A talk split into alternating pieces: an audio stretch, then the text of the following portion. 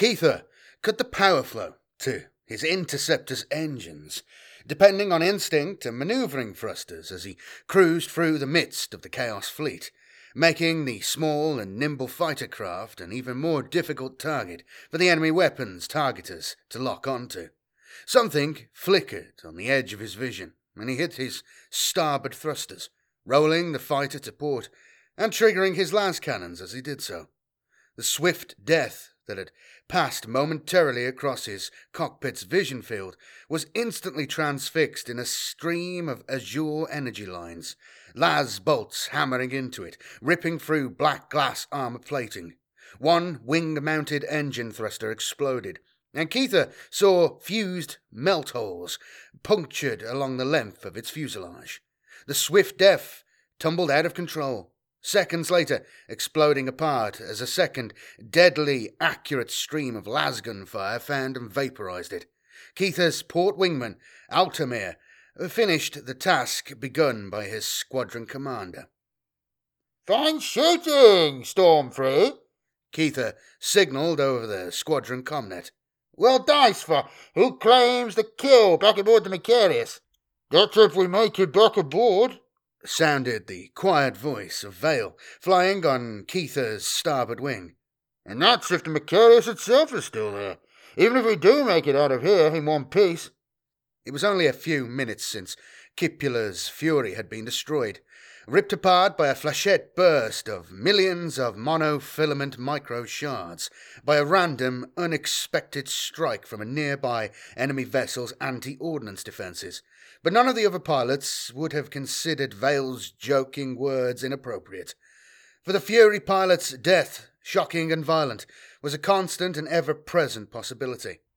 My wingman on my port side, the Emperor on my starboard, and death on my tail breathing in my engine wash. As the old Navy pilot phrase put it, death could come for them at any time in space combat, and always it would be sudden and instantaneous. They joked about it now, here in the heat of battle, even as friends and comrades died around them. But later, back aboard the safety of the Macharius, they would grieve together in their own solemn and private ways. Four craft left in his wing, nine more in the two other wings, which he had assigned to escorting the first bomber wave, following on close behind. Their firepower, combined with that of the Starhawk's own turret guns, proving more than enough to fight off any marauding enemy fighters. Kiefer's wing flew Pathfinder through the Chaos fleet, dodging in and out amongst the strange, warp-altered shapes of the enemy vessels, Deadly to other attack craft, the Fury's banks of las cannon and wing mounted missiles would be less than pinpricks against the thick armoured hulls of the massive Chaos warships, but the Furies could still bring harm to them in other ways. From the cramped cockpit space behind him came a low voiced litany of telemetry data and gunnery target coordinates as Manetho Keitha's Adeptus Mechanicus navigator and rear gunner relayed detailed and close range observation intelligence on the enemy fleet back to his tech priest brethren aboard the Macharius. Much to Keitha's satisfaction, Manetho had directed the Imperial gunners in on the enemy ship that had destroyed the Cipula. And moments later, the gun sights of the mighty Drachenfels had zeroed in on the enemy destroyer, cutting it in half with one sweep of its port side lance batteries. Keitha's wing had swept a path through for the bomber wave, encountering and destroying six more swift deaths along the way. With the Lord Seth no longer a threat, Keitha had seen it take three more torpedo hits in the last few minutes. The only enemy carrier ship still in operation was the Pluton, and most of its attack craft's strength seemed to be bomber squadrons.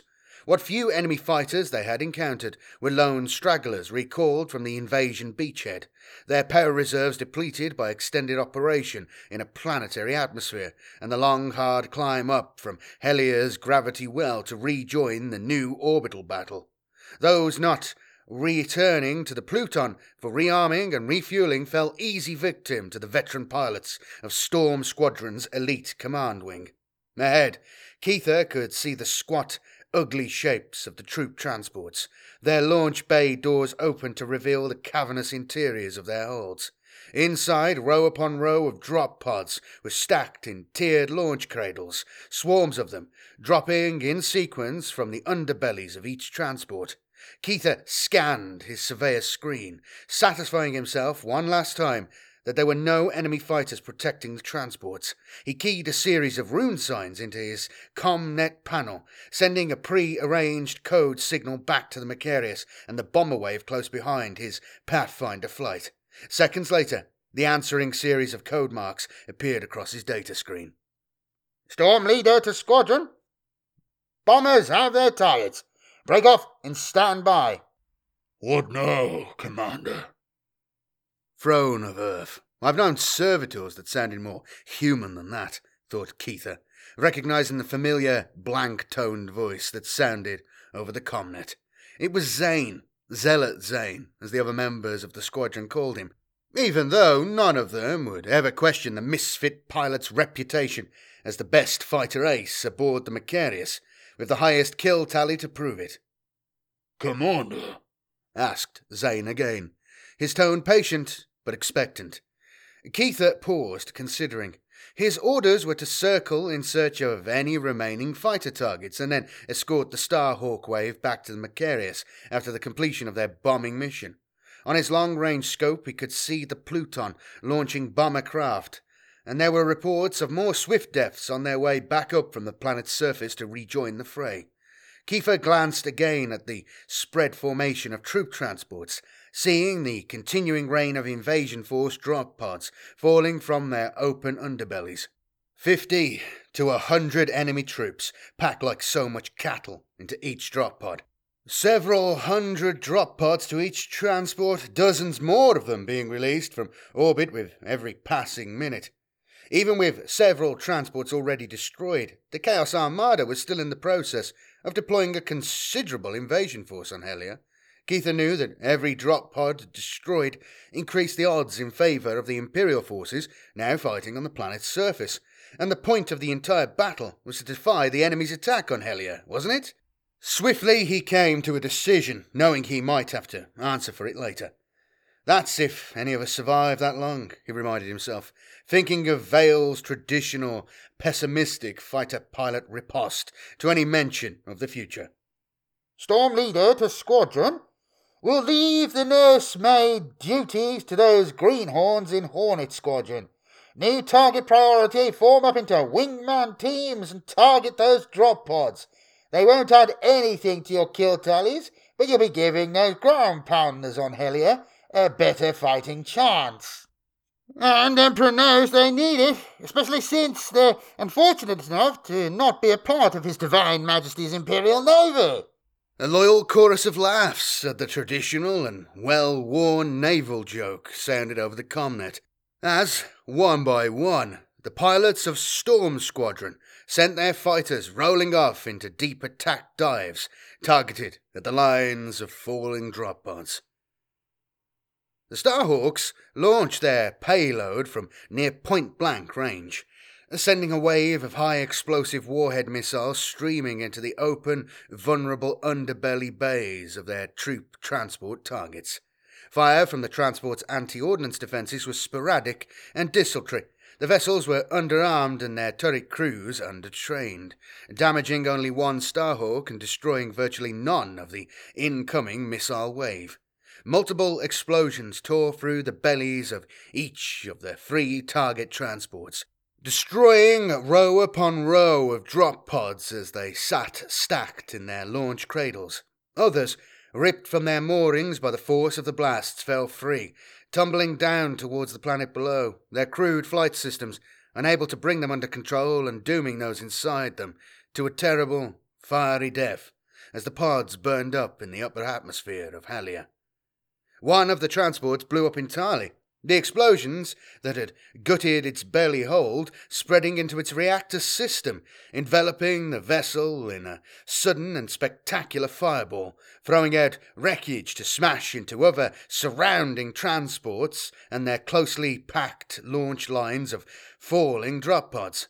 Peeling away at the end of its attack run, one of the Stormhawks, uh, a Gorshan's craft, Caparian saw, the same one that had been damaged by turret fire was caught and consumed by the fringes of the blast.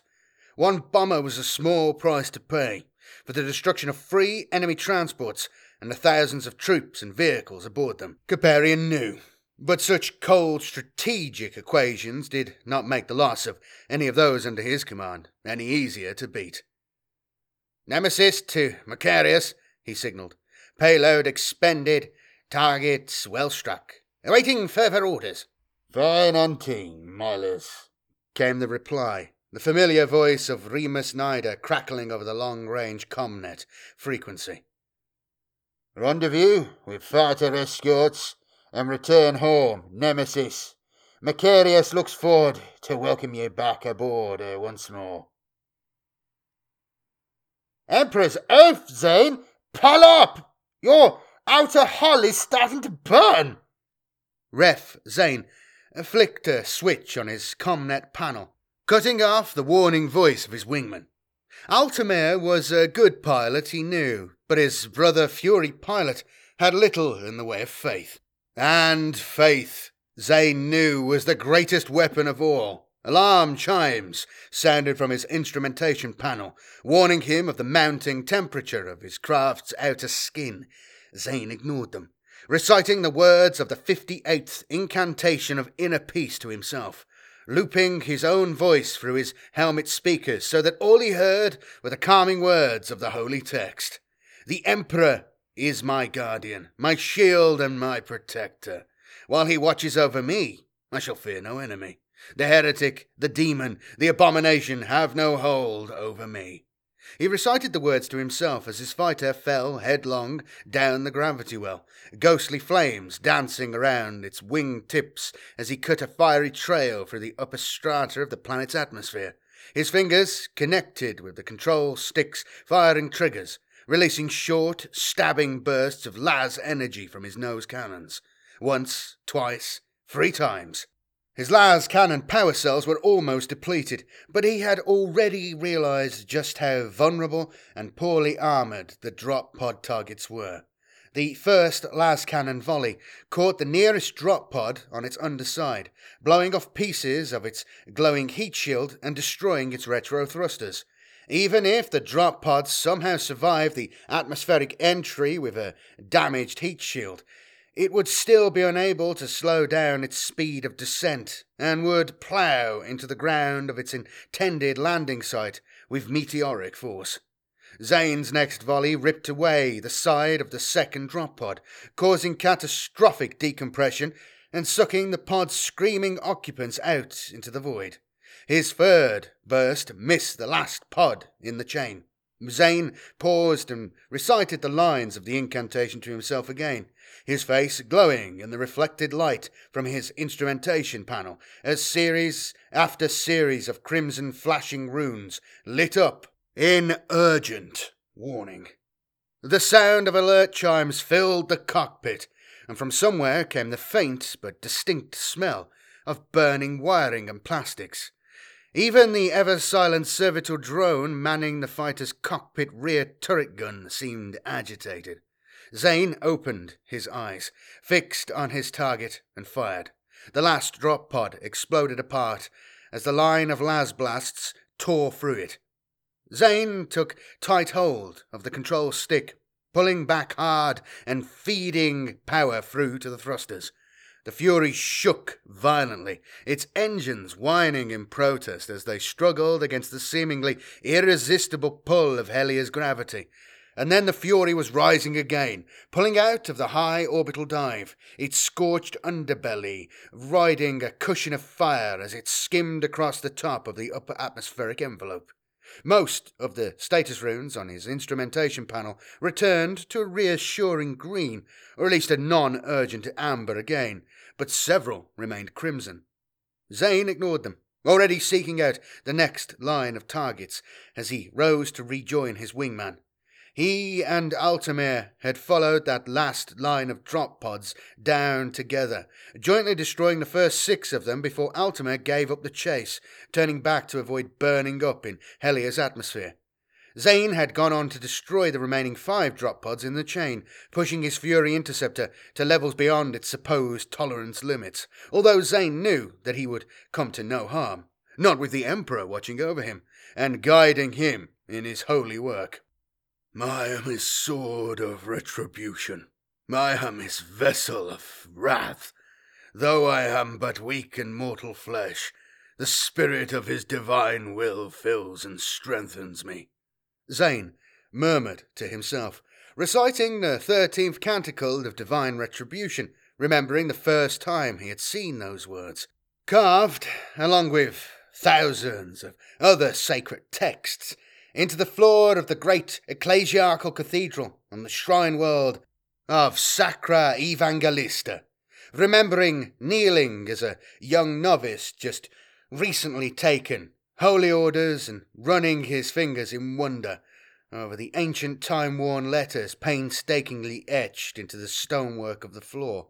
Remembering how, that very night, the visions of the blessed Sororitas warrior angel had come to him as he knelt praying in his cell, telling him that his destiny in the service of the Master of Mankind lay elsewhere, that he was to become an avenging fury, the scourge of the Emperor's enemies remembering how he had gone to the Father Confessor with the news of his visions, and remembering too the subsequent agonies and ordeals as the truth of his visions was examined by the Ecclesiarchy Court of Inquiry, and he himself was rigorously tested, physically and mentally, for evidence of heretical falsehood. His visions finally verified by the court, he was released from his vows as a Ministorum adept and allowed to pursue his service to the Emperor elsewhere within the mighty Imperium of mankind. Zane levelled out of the power climb, searching for and finding the next string of falling drop pods and guiding his prophetically named Fury Interceptor towards them. More of the Emperor's enemies still lived, and his holy work was not yet done. Bullus Cyril watched as another of the troop transports exploded. Even with his cataphract clouded vision, he could see the firefly specks of enemy bombers dancing around the wreck of the burning ship. They were losing this battle, he realized, and losing it badly. The invasion of Helio was over. Forget the transports and the slave stock scum inside them, he told himself. All that matters was that warships such as the Virulent survived to fight another day. With warships, another world could be subjugated, another army of slave troops could be raised, another fleet of transports could be constructed. Yes, the invasion of Helio was over, he told himself, at least for the time being. Break off, he ordered. Bring us about and take us out of orbit. Our orders are to stand in orbit and offer close support to the drop pod assault on the planetary surface, warned his second in command, a mere stripling with less than half a century's service to the pestilent glories of the creator of corruption. Cyril hissed in irritation, the gill like slits on the side of his neck opening in reaction and releasing a stinking spray of mist redolent with drifting viral spores. He lashed out with his tumor tentacles, picking up the upstart and smashing him against a nearby bulkhead wall. A swarm of chittering Nurgle spawn fell on the corpse, eagerly lapping up the mess leaking from its smashed skull. Cyril reached out again, appointing another officer as his new second in command, and with one touch of his tentacles he bestowed the blessings of the plague kiss upon the chosen recipient. Our first loyalty is to the Plague Lord. Our first duty is to avenge the death of his servant. Set a course and prepare for battle. Our target is the Macharius. The Macharius shuddered under the impact of another blast against its void shields. A dull boom reverberated through the command deck, indicating an internal explosion somewhere below decks. Semper cast an anxious glance at his vessel's Technis Majoris. Magus Castoborus, damage report. The gold masked figure of the Macharius's most senior tech priest paused for several seconds, mind impulse implants allowing him to commune with other Adeptus Mechanicus servants of the machine god aboard the ship, and with the arcane workings of the machine spirit mind of the Macharius itself. In seconds, he was able to receive and interpret detailed information from all over the ship. There has been an explosive hull breach on the starboard underside, penetrating several lower decks.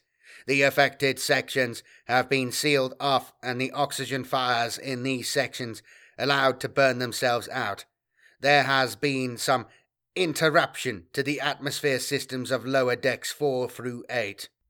Interruption, thought Semper knowing that conditions on the lower decks could confidently be described as approaching hellish at the best of times, an endless warren of cramped and ill-lit passageways and compartments, the air thick with toxic fumes and burning vapours spilling out from the ship's churning mechanical guts. What must it be like down there now, he wondered, with whole sections in flames or exposed to the vacuum, and what little circulating air supply there was now cut off? How will this atmospheric interruption affect the crew on those levels? The Magus hesitated, seemingly caught by surprise by his captain's question. Semper often had the impression that, to the haughty servants of the machine god, the presence of a human crew aboard the vessels under their charge was viewed as merely a necessary inconvenience. Casualties will be medium to heavy, Captain, but almost all of them from amongst the lowest class of crew ratings, and hence easily replaced by non skilled conscripts from other decks. Semper nodded in acknowledgement. Battle raged all around the Macharius, and his ship, together with the Drachenfels, had been first to feel the full fury of the enemy guns, and had now taken several damaging hits. Two of its port side launch bays and one on the starboard side were out of action, one of its forward portal gun decks had been gutted by a direct hit from a, a deadly vortex missile. Its long range surveyors had been disrupted by a series of damaging radiation bursts against the void shields, and the Generarium tech priests were now reporting damage to the coolant systems of two of the ship's five massive plasma core reactors. None of this damage was critical yet, Semper knew, and every hit the Macharius took was instantly sent back to the enemy by the Imperial ship's own gun batteries.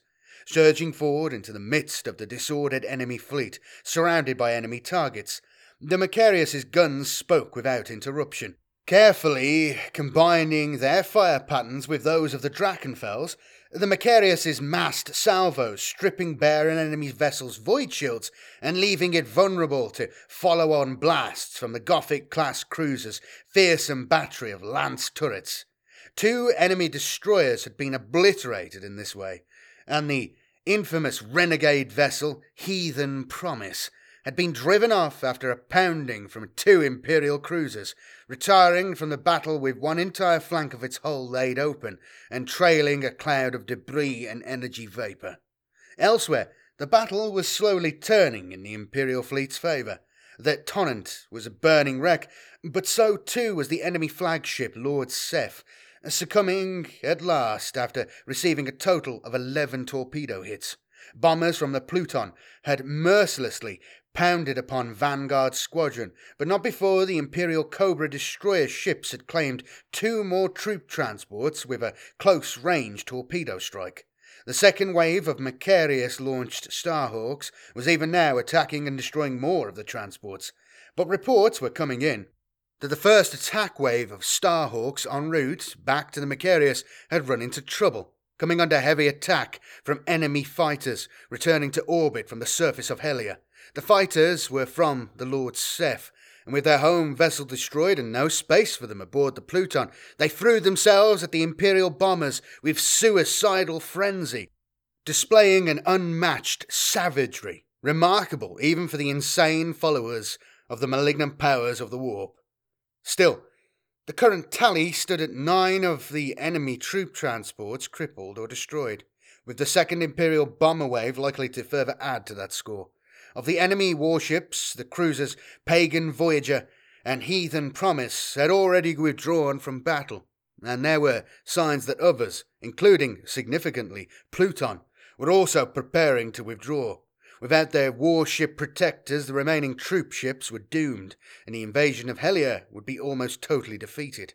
Suddenly, the command deck was rocked by a heavy blast, knocking Semper to the ground. Alarm sounded, and an object, the body of a servitor drone, fell from one of the bridge's high upper galleries, smashing into the main deck and lying on the ground, its broken mechanical limb attachment still twitching with mindless cybernetic life. Slaughter class cruiser! It came in us fast, using those wrecks for cover, said Alante, helping the captain to his feet and pointing in warning toward the main viewing bay port. The blast shutters were sliding down in automatic response to the surprise attack, but Semper could still clearly see the distinctive viper head prow shape of a renegade cruiser bearing down hard on his ship. Brace for impact! Bellowed Alante. They're coming in close to give us a full broadside. Now, said Semper, countermanding his lieutenant's order. The enemy slaughter class ships were notoriously fast for capital vessels, and at first Semper thought that the enemy cruiser meant to ram them. Then he saw it turn away a few degrees, rolling over to port to present its armoured underbelly to the Macharius. The surface of the warp altered vessel's underside was sickeningly organic looking, and was pitted with blister like pustules. Even as Semper watched, he saw these pustules swell and open, revealing the metal prows of the craft inside them. Boarding action! Helmsmen to their stations! ordered Semper. Prepare to repel boarding assaults! Spat out of the underbelly of the Virulent, the wave of boarding craft spanned the narrow distance between the two ships in less than a minute. Many were picked off by the Macharius's anti-ordnance defences before they could attach themselves to the Imperial ship's hull, exploding apart amongst the hail of las cannon bursts and shellfire. Others misjudged their course trajectory or failed to fire braking motors in time, dashing themselves against the metal cliffs of the cruiser's armoured flanks. Those that survived attached themselves limpet like to the surface of the Macharius's hull, using melter charges to blow open airlock seals, powerful metal jaws to chew through thick armor plating, even ancient phase field generators to open up entryways through otherwise impenetrable bulkheads. All over the starboard side of the Macharius, on deck after deck, strange, warp altered figures emerged through raw edged holes in bulkhead walls, howling in triumph at being here amongst their enemies, and instantly falling upon the first of the Imperial vessel's human defenders. Maxim Barossa cursed, swinging his chainsword and shearing away the face of the beast headed warp spawn that blocked his way. Another chaos thing charged towards him, and trying to impale him on the point of its pike weapon. Maxim cut it off at the knees with his return swing, pressing the barrel of his shotgun into its neck and pulling the trigger as it fell squealing to the ground. He continued, moving forward, cutting and blasting a path through the scrum of bodies, following in the wake of the figure in the navy blue uniform with the gold epaulets. Maxim enjoyed life on the command deck of the Macharius, away from the filth and squalor of the ship's lower decks, where he had begun his erstwhile career aboard the carrier's ship, slaving away on a gunnery deck work crew as just another piece of convict conscript hive trash. He enjoyed the feel of his crisp, clean new uniform and his private berth in the petty officer's quarters, and the many luxuries and indulgences that often came his way now. He enjoyed all this, and he realized that his continued enjoyment of all these pleasures depended totally on the continued well being of Flag Lieutenant Hito Alante. Something that smelled of open charnel pits and spat out a stream of acidic bile rose up in front of him, barking incoherently. Maxim fed it the pommel of his chainsword, feeling the studded ridges of the handguard smash through gangrenous flesh, rotted teeth and bone. The thing staggered back, mewling loudly, and Maxim shot it three times in the face and throat with an auto pistol that he did not remember picking up from one of the many corpses lying at his feet on the floor of the passageway. He pushed on, stomping his heavy boots down on the face of something on the ground that tried to stab up at him with the bone skewers that grew out of its hands, disemboweling a renegade who still wore the remnants of the uniform of the Imperial Guard regiment he had deserted from to join the cause of chaos tearing the rebreather mask from the face of a carapace armoured warrior and watching the disease bloated features of the once human thing underneath as it asphyxiated on the relatively clean and unpolluted air of the Macharius.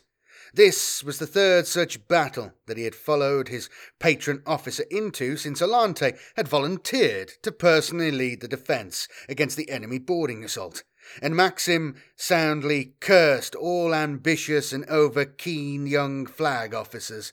Alante would go far, Maxim suspected, and hopefully his faithful petty officer, companion, and protector, Maxim Barossa, would go far along with him, but only if he managed to keep his meal ticket alive in the meantime. Maxim saw the aristocratic officer artfully gut an enemy boarder with his sabre, but another renegade crewman nearby raised his bolt gun towards Alante. The big hive world ganger lunged ahead, savagely kicking an Imperial armsman forward into the renegade's line of fire. The armsman was torn apart in the burst of bolt shells intended for Alante, and Maxim emptied the rest of the auto pistol clip into the renegade before he could fire again. Alante turned, nodding in silent thanks to his bodyguard protector. Gunshots rang out along the passageway as a second wave of enemy boarders advanced towards them. Maxim pulled Alante back into the cover of a recessed maintenance conduit, snatching up the dead renegade's bolter as he did so. Alante drew a master crafted las pistol from his side holster and began firing off a series of carefully aimed las shots. Maxim, born and raised in the tunnels of the Stranavar Underhive, knew that what counted in situations like this was heavy firepower, and plenty of it. He hefted the bolter, its feel and weight familiar to him, from a thousand bloody Ganga battles in those same tunnels and checked its ammo load, pleased to see that he still had almost a full clip of shells. He raised the weapon and began firing, methodically panning it back and forth and pumping shell after shell across the full width of the passageway.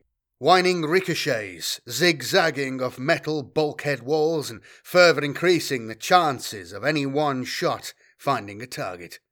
The bolt guns heavy chatter was soon joined by the dull roar of shotguns, a squad of naval armsmen advancing down the passageway to support Maxim and Alante. The bodies of enemy boarders began to pile up on the decking, but any possibility of retreat was cut off by a second group of Macharius defenders seizing and holding the passageway junction to the enemy's rear. The renegade troops were quickly cut down in a withering crossfire, their dying screams of devotion to their plague lord master lost in the roaring chorus of shotgun blasts. The midshipman commander of the armsman squad stood to attention before Alante, saluting smartly at the sight of his flag officer rank insignia. More of them, sir. Perhaps another three dozen or so, down on the next level. Commissar Kyogen's got them pretty well boxed in, but there's a chance they could try and storm through towards the central magazine. Show me, said Alante, drawing his sabre again and moving off at the head of the squad. Behind him, Maxim spat in disgust, scrabbling about in search of fresh bolter clips amongst the already putrefying bodies of the enemy dead before hurrying off in pursuit of his patron. The master of the virulent turned away from the Auspex screen, pleased to see the distant shapes of the Imperial fleet falling away to the rear of his vessel. Accompanying the virulent were the Pluton, the Pagan Voyager, and a handful of surviving escort vessels. The Heathen Promise limped off in a different course heading, offering itself, as Cyril was delighted to see, as an obvious alternative target for the wrath of any pursuing enemy ships. Ahead of the fleeing Chaos ships was open space and the promise of escape into the warp. It had been Cyril's intention to launch a second wave of boarding craft at the Macharius, but before he could do so, he was beaten off by the marauding beams of the Drachenfels' deadly accurate lance turrets. Cyril was a loyal servant of the true powers of the warp, but he was no rage possessed Khornate madman. He had served Grandfather Nurgle for centuries, and fully intended to serve him for centuries more yet. The ways of the grandfather were slow and methodical, differing from those of the other Chaos powers, but in the end all things fell to decay and corruption. The Macharius and the Virulent would cross paths again, he knew. And when they did so, he would have his revenge. After all, he mused to himself, had he not already taken steps to ensure that it would be so? The Chaos Thing shuffled through the darkness, leaving the lights and shouts of the enemy search parties behind it. There had been others like it amongst the boarding assault, it knew, others bearing the Captain Champion's plague gifts, but somehow it sensed that it was the only one to survive this far. The cold metal vaults and passageways of the enemy ship were unfamiliar to it, not at all like those of its own vessel, where the rich, humid atmosphere was thick with the stench of rot and decay, and the decks and walls marked with bright patterns of rust corrosion and weirdly beautiful sprays of poisonous algae and fungi. Still, it knew enough to head downwards into the bowels of the enemy vessel in search of what it needed, or rather, in search of what the thing stirring to life inside it needed heat and darkness, solitude and security, to grow, to thrive, to fester. Chapter 7 Tiredness and exhaustion filled every particle of Leoton Semper's being. He had been on his feet for over thirty hours now, the last ten of those overseeing the aftermath of victory. The Battle of Free was won, the boarding assaults on his own vessel had been repulsed, and the honour of the final shots to be fired in anger had gone to Scipion as it put four torpedoes into the engine reactors of the retreating Violator, bringing the Chaos ship's run of luck throughout the battle to a sudden and spectacularly explosive end. Yes, the battle was over, but there was still much to be done.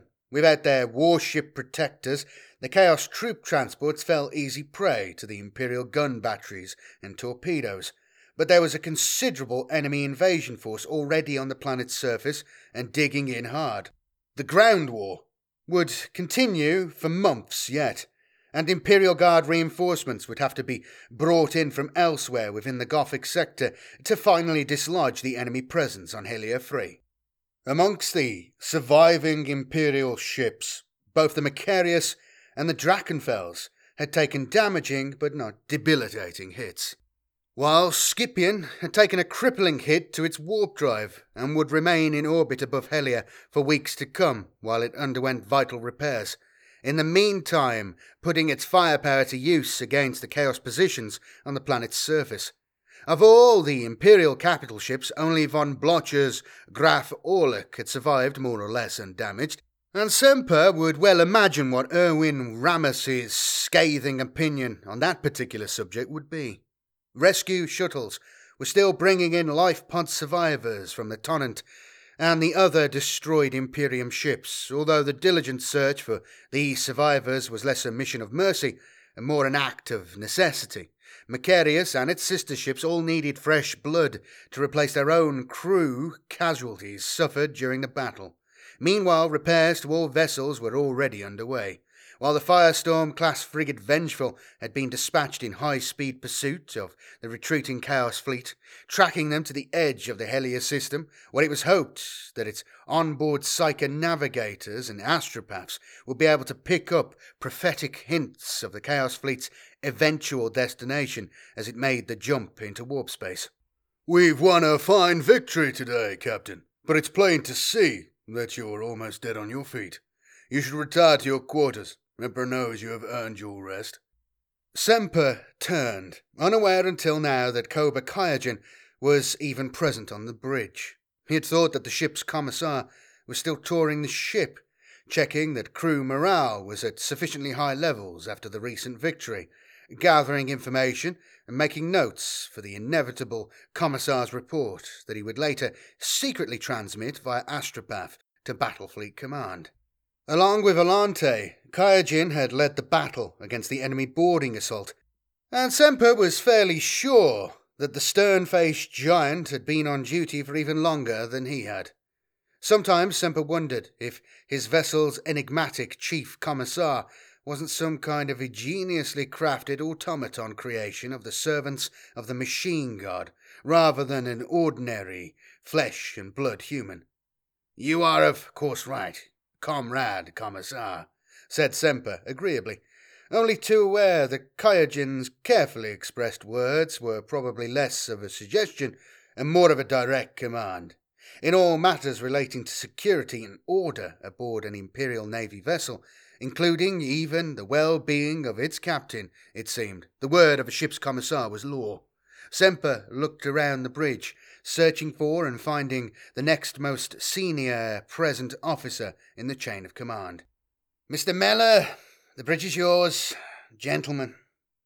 Senior gunnery officer Werner Miller uh, clicked his heels together in understanding in the approved Battlefleet Gothic manner, the other command deck officers saluting in response to their captain's farewell.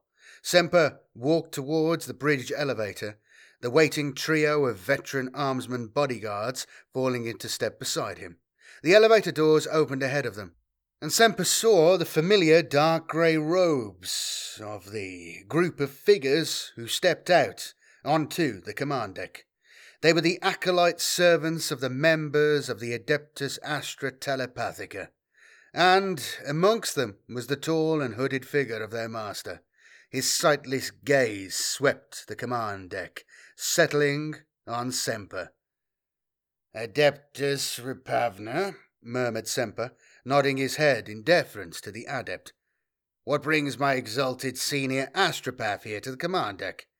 If Repavna detected any hint of disapproving censure in his captain's words, he gave no indication. Amongst the notoriously superstitious crews of the Imperial Navy, it was often considered bad luck to allow psykers onto a vessel's command deck. An urgent communication from Battlefleet Command, came the reply, intoned in an astropath's customary eerie, empty toned whisper. We have new orders, Captain. The Macharius is to make haste at once to Bellatus, where we are ordered to safeguard the evacuation of the Divine Emperor's most loyal and valued servants from that world before the moment of its appointed destruction at the hand of the enemy. Interlude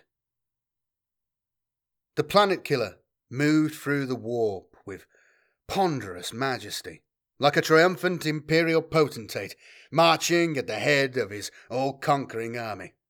Escort vessels swept ahead of it like heralds bearing the news of their master's approach. A phalanx of cruisers and battle cruisers travelled alongside it, flanking it in protective formation. Two battleships and an awesomely ancient and venerable Adeptus Astartes battle barge followed in its wake. Once known as the Magna Tyrannus, the battle barge was older than the Imperium of Mankind and had served throughout the Horus Heresy as the flagship of the Despoiler. Fully five companies of Black Legion Chaos Marines were carried within it, serving as Abaddon's personal Praetorian Guard now rechristened the Harbinger of Doom by Imperial historians since its fall to chaos, the battle barge, twin to the one aboard which the final confrontation between the Emperor and Horus had taken place, as Abaddon and the Chaos War Master's other lieutenants led the assault on the Imperial Palace, was a symbol of the despoiler's personal power and continuation of the dread legacy of the War Master and the mercifully rare sightings of it beyond the boundaries of the Eye of Terror, almost without fail heralded the advent of another major chaos incursion into Imperium space. Larger than any vessel, ever constructed by human hands, the planet killer moved implacably forward towards its still distant target. Its crew went about their duties, ever aware that the eye of the despoiler was upon them, even though it was by no means certain if he was aboard the vessel. Ever cunning and mindful of the danger of a surprise enemy attack, or even the possibility of an assassination plot amongst his many ambitious and ruthless underlings, the heir of Horus randomly transferred his command flag between vessels, and at one time could be aboard the Planet Killer, the Harbinger of Doom, or either of the two formidably armed battleships. Only his most trusted Inakada of servants and acolytes knew his exact location, and there were whispered rumours amongst his fleet admirals and legion commanders that the despoiler had secretly created a series of homunculus duplicates of himself to further confuse his enemies. The truth of this last legend was so far unknown, uh, but Imperium and Chaos forces alike had been confused on more than one occasion by apparently confirmed reports on the War Master's whereabouts only to then receive conflicting reports of simultaneous sightings of him aboard a different flagship vessel in other war zones many days' warp travel from his previous reported position. Cunning and resourceful, it was not for nothing that Abaddon the Despoiler had endured for these last ten millennia within the eye of terror as the commander of the traitor legions and the chosen champion supreme of chaos undivided. Inside the observation blister, atop the spike crowned spire of the Planet Killer's central command tower, its triumvirate of Chaos Sorcerer navigators cast their otherworldly gaze out into the warp, mystically divining a path through the shifting currents of the immaterium. The mysteries of the warp held no terror for them, as they did for the human navigators guiding the vessels of the Imperium. They could sense other presences out there in the warp, other navigator minds belonging to other vessels, and, moving unseen and predatory amongst them, the disembodied demon things of the warp.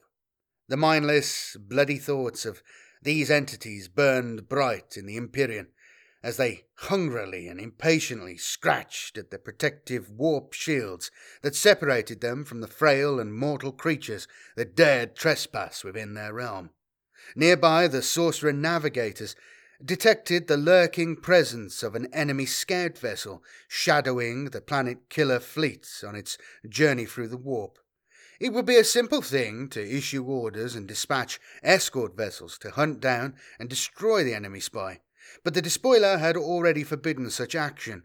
It suited him, at present, to allow the enemy to be aware of the planet killer's position. He knew that, hard pressed on so many different fronts, they could not currently hope to rally a sufficiently large force to try and attack it, and so the knowledge of their own powerlessness must seem all the more terrible to them as they watched the awesomely destructive power of the massive weapon device moving slowly, implacably towards its target. And from somewhere out there, in the distant reaches of the Immaterium, the planet killer's sorcerer navigators could dimly sense that target. It flickered there on the edges of their mystic warp sight perception, but growing brighter and more distinct as they closed towards it. The navigators of the Imperium used the guiding call of their weakling emperor's Astronomicon to find their way within the warp, but the pilots of the despoiler's planet killer vessel used a different kind of beacon to guide them to their destination. Fear. The terror of billions of human minds, the blind panic of an entire world's population, imprinting itself on the psychically sensitive stuff of the immaterium and manifesting itself as a bright, dense dwarf star of bitter fear shining in the void. The minds of the people of Bellatus called out into the warp in uncomprehending fear against the injustice of their imminent destruction it was that same fear which guided the instrument of their destruction to them. And soon they will all die. Ha ha ha ha ha. No, I don't know. I can't remember. I haven't read that far ahead. I forgot. I forgot what happens in this story. I vaguely remember some stuff. I haven't read that far ahead with it. I should have really re- reread the whole book, but I never got round to it. I read the first like chapter or so, and I was like, yeah, this is cool. Um, anyway, thank you all for watching. Thank you all for uh, subscribing. I really appreciate that. And subscribe if you haven't already. Please do give the video a like. Let me know in the comments what you think. This all really helps with the channel, you know. Um, and really, it's the least you can do. Come on. um, if you'd like to support the channel, though, uh, and you're in a in a position to do that, I'd really appreciate that. And to everybody who does, thank you ever so much. You can see your name scrolling by here. Really, really appreciate it. Really, really helps. And if you'd like to uh, help me out as well, I'd appreciate that uh, either as a YouTube member or on Patreon. If you follow the links below in the description, there's various different ways you can do stuff, uh, but YouTube's probably easiest. Anyway, doesn't matter. If you can't, please do give the video a like and let me know in the comments what you think. Really appreciate it. Uh, next part will be coming soon. I'm not too sure I'll do it. You'll see anyway. If you just watch these in sequence, it'll all make sense. I've just got to do a little bit of editing in my mind. Uh, all right, I'll see you later. Thanks very much for watching. Back again with more soon. See ya. Ta-ra. Bye-bye.